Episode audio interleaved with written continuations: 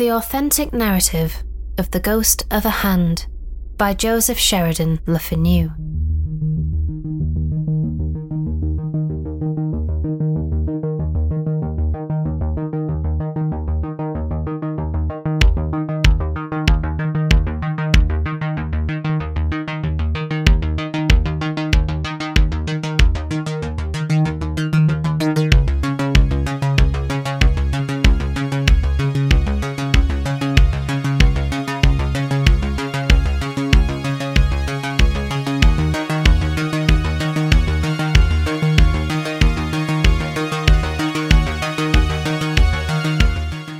Miss Rebecca Chatsworth, in a letter dated in the autumn of 1753, gives a minute and curious relation of occurrences in the tiled house, which, it is plain, although at starting she protests against all such fooleries, she has heard with a peculiar sort of interest, and relates it certainly with an awful sort of particularity.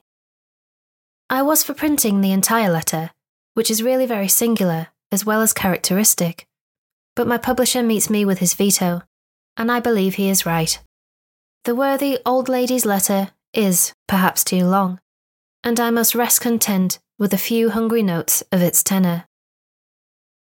That year, and somewhere about the 24th of October, there broke out a strange dispute between Mr. Alderman Harper of High Street, Dublin, and my Lord Castle Mallard, who, in virtue of his cousinship to the young heir's mother, had undertaken for him the management of the tiny estate on which the tiled or tyled house, for I find it spelt both ways, stood. This Alderman Harper had agreed for a lease of the house for his daughter, who was married to a gentleman named Prosser.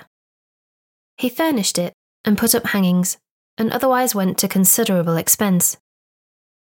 Mr. and Mrs. Prosser came there sometime in June, and after having parted with a good many servants in the interval, she made up her mind that she could not live in the house, and her father waited on Lord Castle Mallard and told him plainly that he would not take out the lease because the house was subjected to annoyances which he could not explain. In plain terms, he said it was haunted, and that no servants would live there more than a few weeks, and that after what his son in law's family had suffered there, not only should he be excused from taking a lease of it, but that the house itself ought to be pulled down as a nuisance and the habitual haunt of something worse than human malefactors. Lord Castle Mallard filed a bill in the equity side of the Exchequer to compel Mr. Alderman Harper to perform his contract by taking out the lease. But the Alderman drew an answer, supported by no less than seven long affidavits, copies of all which were furnished to his lordship, and with the desired effect. For rather than compel him to place them upon the file of the court, his lordship struck and consented to release him. I am sorry the cause did not proceed at least far enough to place upon the files of the court the very authentic and unaccountable story which Miss Rebecca relates. The annoyances described did not begin till the end of August, when, one evening, Mrs. Prosser, quite alone, was sitting in the twilight at the back of the parlour window, which was open, looking out into the orchard and plainly saw a hand stealthily placed upon the stone windowsill outside, as if by someone beneath the window at her right side, intending to climb up. There was nothing but the hand, which was rather short but handsomely formed, and white and plump, laid on the edge of the windowsill, and it was not a very young hand, but one aged, somewhere about forty, as she conjectured. It was only a few weeks before that that the horrible robbery at Clondalkin had taken place, and the lady fancied that the hand was that of one of the miscreants who was now about to scale the windows of the tiled house. She uttered a loud scream and an ejaculation of terror, and at the same moment the hand was quietly withdrawn. Search was made in the orchard, but no indications of any persons having been under the window, beneath which, ranged along the wall, stood a great column of flower pots, which it seemed must have prevented anyone's coming within reach of it. The same night, there came a hasty tapping, every now and then, at the window of the kitchen. The women grew frightened, and the servant man, taking firearms with him, opened the back door, but discovered nothing. As he shut it, however, he said a thump came on it, and a pressure as if somebody striving to force his way in, which frightened him, and though the tapping went on upon the kitchen window panes, he made no further explorations. About six o'clock on the Saturday evening following, the cook, an honest, sober woman, now aged nigh sixty years, being alone in the kitchen, saw, on looking up, it is supposed, the same fat but aristocratic looking hand laid with its palm against the glass near the side of the window, and this time moving slowly up and down, pressed all the while against the glass, as if feeling carefully for some inequality in its surface.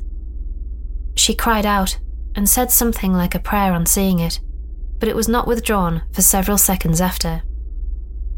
After this, for a great many nights, there came at first a low and afterwards an angry rapping, as it seemed, with a set of clenched knuckles at the back door, and the servant man would not open it, but called to know who was there, and there came no answer, only a sound as if the palm of the hand were placed against it, and drawn slowly from side to side with a sort of soft, groping motion.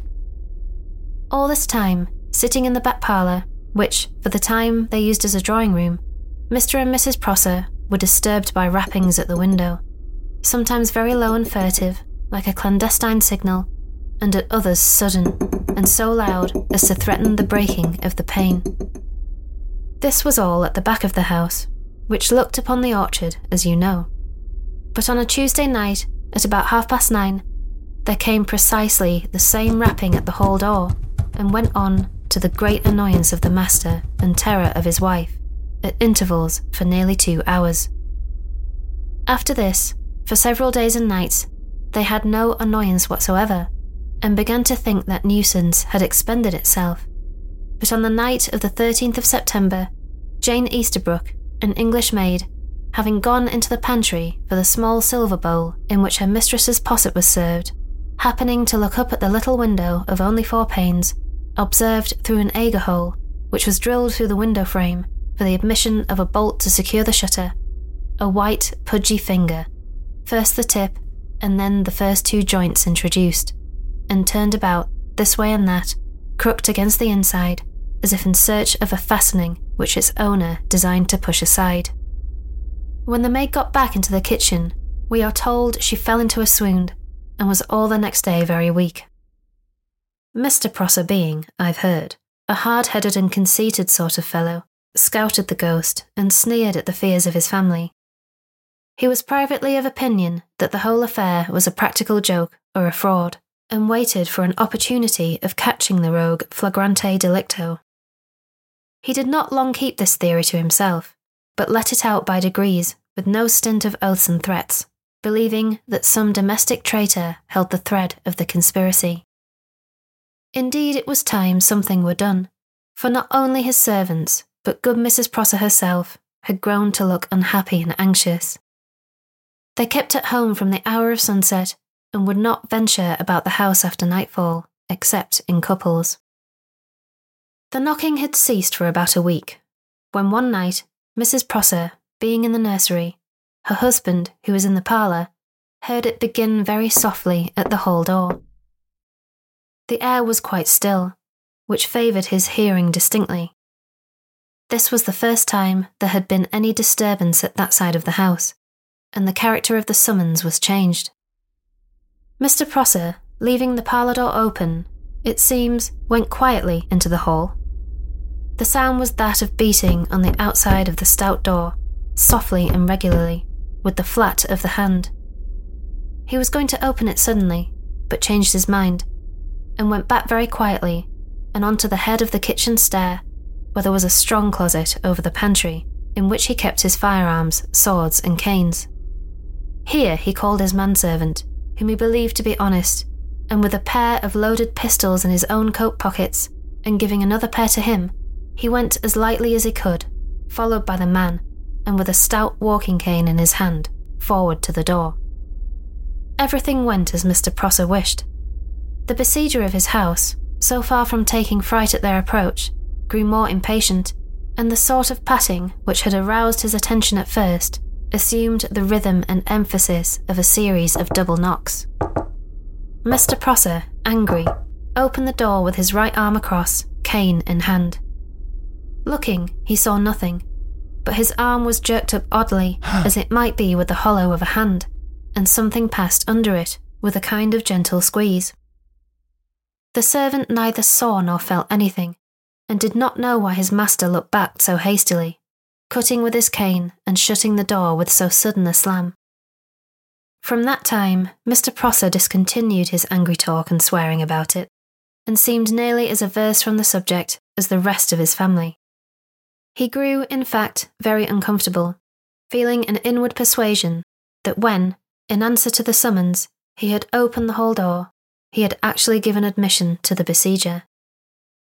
He said nothing to Mrs. Prosser, but went up earlier to his bedroom, where he read a while in his Bible and said his prayers. I hope the particular relation of this circumstance does not indicate its singularity. He lay awake a good while, it appears, and, as he supposed, about a quarter past twelve, he heard the soft palm of a hand patting on the outside of the bedroom door, and then brushed slowly along it. Up bounced Mr. Prosser, very much frightened, and locked the door, crying, Who's there? But receiving no answer but the same brushing sound of a soft hand drawn over the panels, which he knew only too well. In the morning, the housemaid was terrified by the impression of a hand in the dust of the little parlour table where they had been unpacking Delft and other things the day before. The print of the naked foot in the sea sand did not frighten Robinson Crusoe half as much. They were by this time all nervous, and some of them half crazed about the hand. Mr. Prosser went to examine the mark and made light of it, but as he swore afterwards, rather to quiet his servants than from any comfortable feeling about it in his own mind. However, he had them all, one by one, into the room, and made each place his or her hand, palm downward, on the same table, thus taking a similar impression from every person in the house, including himself and his wife, and his affidavit deposed that the formation of the hand, so impressed, differed altogether from those of the living inhabitants of the house, and corresponded with that of the hand seen by Mrs. Prosser and by the cook.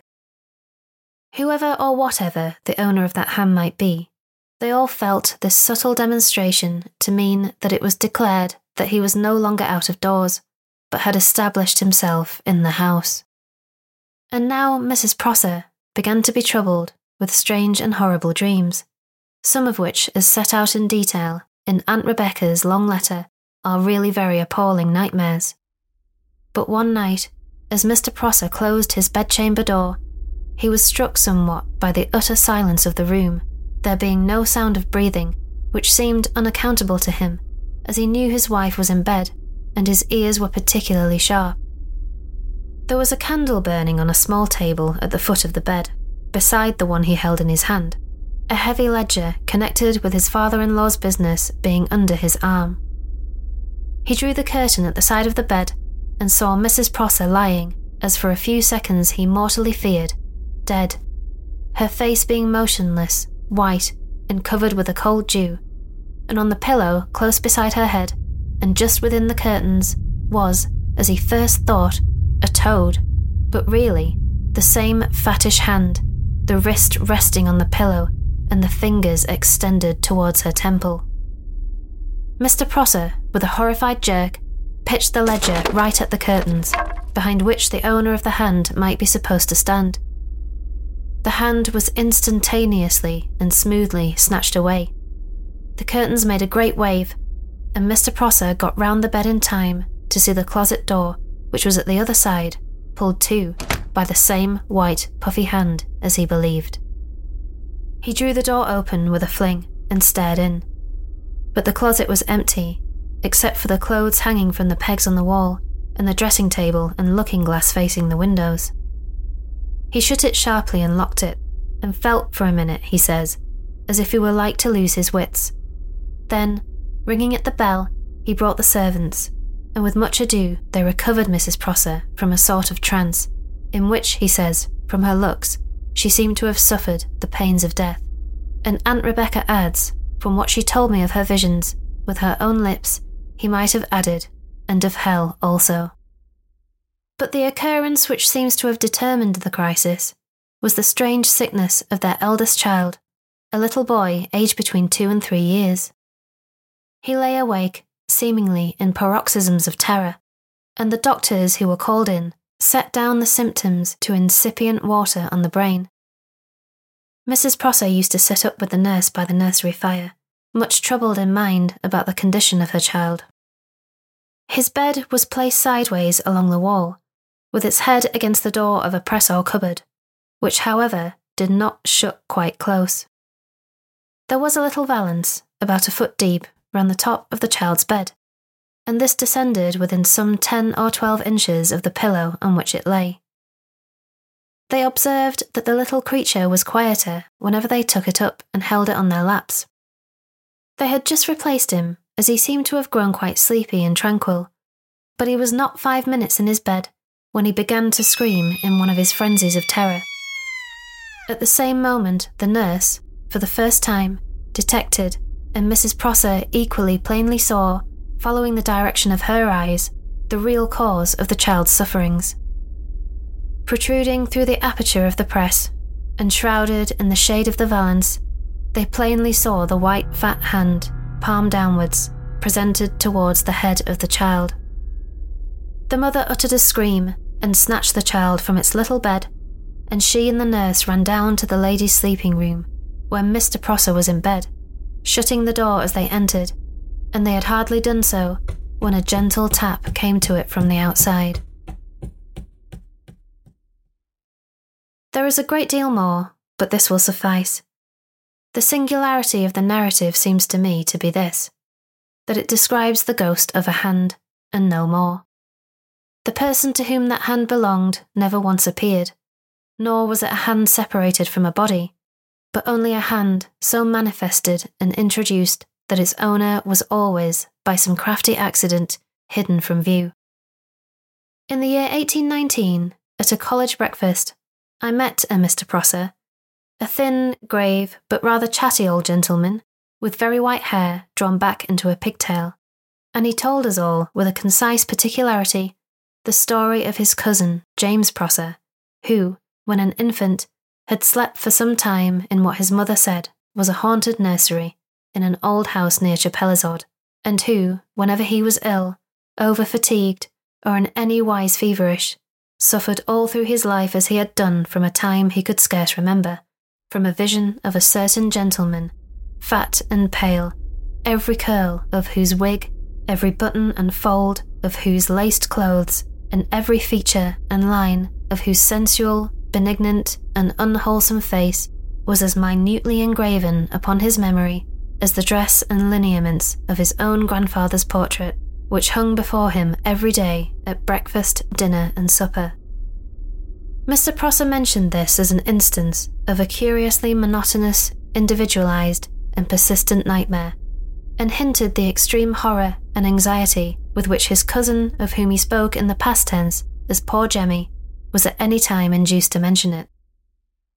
I hope the reader will pardon me for loitering so long in the tiled house, but this sort of lore has always had a charm for me and people, you know, especially old people, will talk of what most interests themselves, too often forgetting that others may have had more than enough of it.